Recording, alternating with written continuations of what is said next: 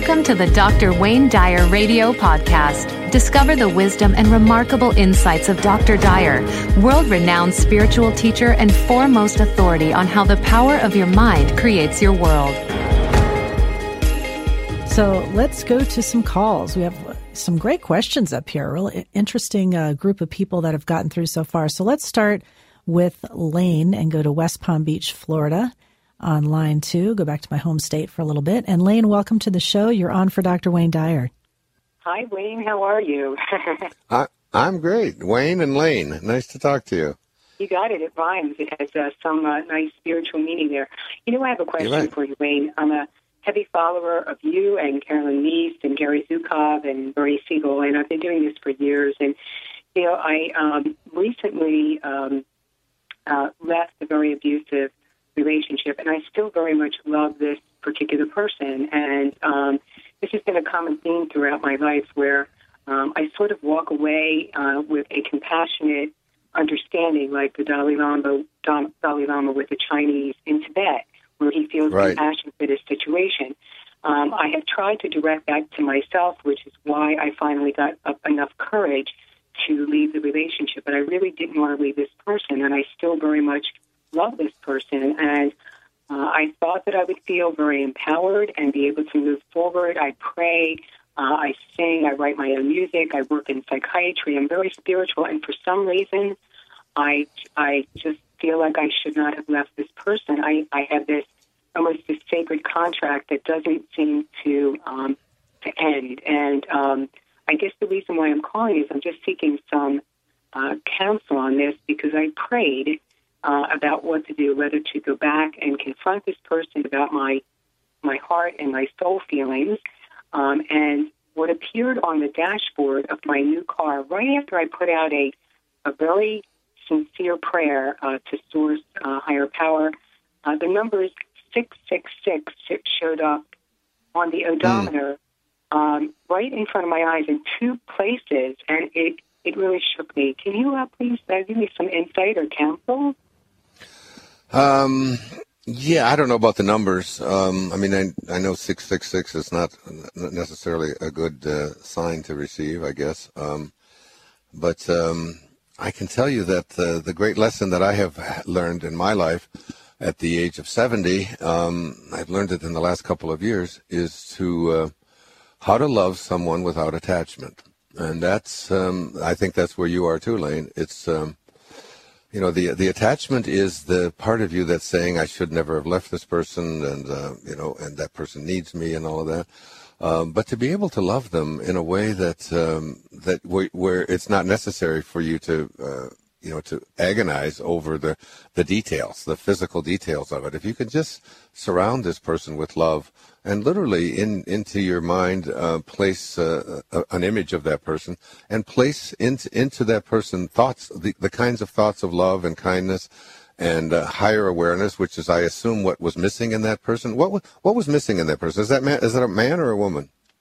It was a woman, and it was a woman. There was just I tend to be a very soft, kind of very gentle, tender person, and more or less the direct opposite, although a loving source underneath it. But what was missing was, well, there was just, I just was the recipient of a lot of rage, and I would hold it, but eventually it was like a kink hose. The pressure just built up, and I didn't feel like it was very compassionate for me to stay, and yet, you know, I struggle because I myself don't seem to be able to let go. Yeah. When you say rage, you mean verbal rage? Is that what you're speaking about? Just someone who would just, would they had directed directly at you because they were disappointed in something that you had done? Or what would be the source of that rage? Generally, the reaction just in general, like stressors, I was always sort of the people would say the enabler, the fixer, the healer type. Some would say victim. And on the other end, it was more, I was the recipient of like emotional abuse, a lot of unresolved issues in family and But would the rage, but what I want to know is, would the rage be directed at you? Would it be a challenge to you? Would it be would these be put downs of you? Would these be someone pointing out your flaws, or would it just be rage towards the world and towards feeling victimized herself or whatever? What kind of rage? Rage in every direction, and also at me as well. Rage in the world in general, and then rage directed at me, and also in some self-destructive behaviors in terms of a lot of pot smoking, a lot of drugs, like pot mainly, but rage towards the world and me both. Boy, it's hard to imagine someone smoking pot and being enraged. That must be bad pot. Anything I've ever experienced with that, it's always I just want to love the world and the Malamars and everything else that's out there. But but what about her opposites? The opposite of her rage, was she equally able to show compassion, love, kindness, intimacy? Were those qualities in that person? Yes, and those were, it was like sort of a split, and those were the things that kept me so attached and so close.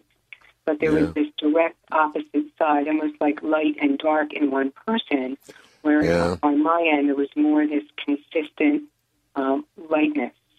Yeah. So you're really upset about the lack of consistency on it, and what you loved about this person. Why not put your focus on all of the things about this person that you loved? Put that into your imagination. As many of those kinds of events, as many of those kinds of experiences, those loving, intimate, close, wonderful things, the times when this person would reach out to other people in a loving and kind way, as much of that as you possibly can, and put that into your imagination. Just put that into your thoughts, because the fact is, I'm writing right now a book that's just blowing me away because it's writing itself through me. And one of the things I'm grappling with in my writing is this concept of that there's really only one mind. You know, we hear it all the time in the spiritual literature that there's one universal divine mind, and that all of us are just using it. And if that's the case, and there seems to be lots of evidence for that, especially with people who've had near-death experiences, there just seems to be this thing when everybody who comes back from it says it was just.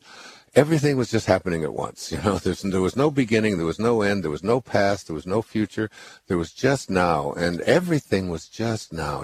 And it was just all one mind, and I was in the same mind as everybody else, and so there was no separation between me and my thoughts. If we could learn to do that in this state, in this dimension that we are in this physical dimension, and just see it as one mind, then I think that it's possible. I don't see why it's not possible for us to be able to place into the minds of other people what it is that we are taking from this one mind if we're aligned with it. And this one mind, from what everybody reports in these experiences, is just pure love. It's the kind of love that you could take the greatest orgasm that you've ever had in your life and multiply it by 1,000,000, and you wouldn't even come close to saying how great this feeling is. That's everybody reports that. Okay. So, and I sense that. It's what I was talking a little bit about with this CRT. This place of going within and just finding this, and then literally making it a challenge to place that same kind of consciousness into this person that you left because of her rage. And as you do this, you begin to realize that her rage and your leaving is really just your rageful reaction to her rage. That's all it is. In other words, her anger and that rage that you're describing doesn't make high-energy people come down. What it does to high-energy people very often is it convinces them to leave their high energy and enter the same energy that they're encountering. So I'm pissed at you because you're pissed at me, and because I'm angry at you, because you're angry at me, I don't like that I'm upset. That's just another form of rage. And leaving that person is actually more rageful thing to do than her expressing her rage and also being able to express her love. This is your issue, and it's like, why can't you be in a continuous state of love and kindness and joy around a person who every once in a while shows rage? That would be my response to you. Just like, try to go there and picture this person and picture her in those ways. And as you do that, you are borrowing from the one mind, the same as she is. You can impact the way other people think and act and behave. I mean, I'll never forget Mother Teresa walking into a room where I was giving a talk on a radio show in Phoenix, Arizona, back in the 80s. And the entire room changed. Everybody felt better because she was on the premises. And it was just her energy. It was those pheromones of energy that she was sending out.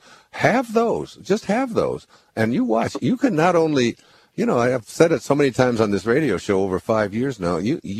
When Jesus would go into a village, just his presence in the village would change the consciousness of everyone in the village.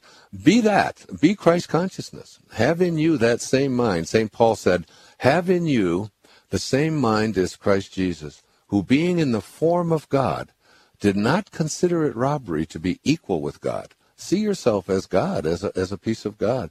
And then watch, how do you think God would respond to someone who has rage? Just more love. It's almost impossible to be in a state like that. But you don't do that. What you do is you leave, you send them away, especially someone that you love. And you know that you love this person because you wouldn't be having these longing feelings, I'd say it's too precious a time. You have too short a time. This is someone that you love. My God, send her some flowers. Give her a copy of The Shift, a movie, and just love her. Just love her. And when she starts acting in those ways, put your arms. Same thing you would do. Do you have children?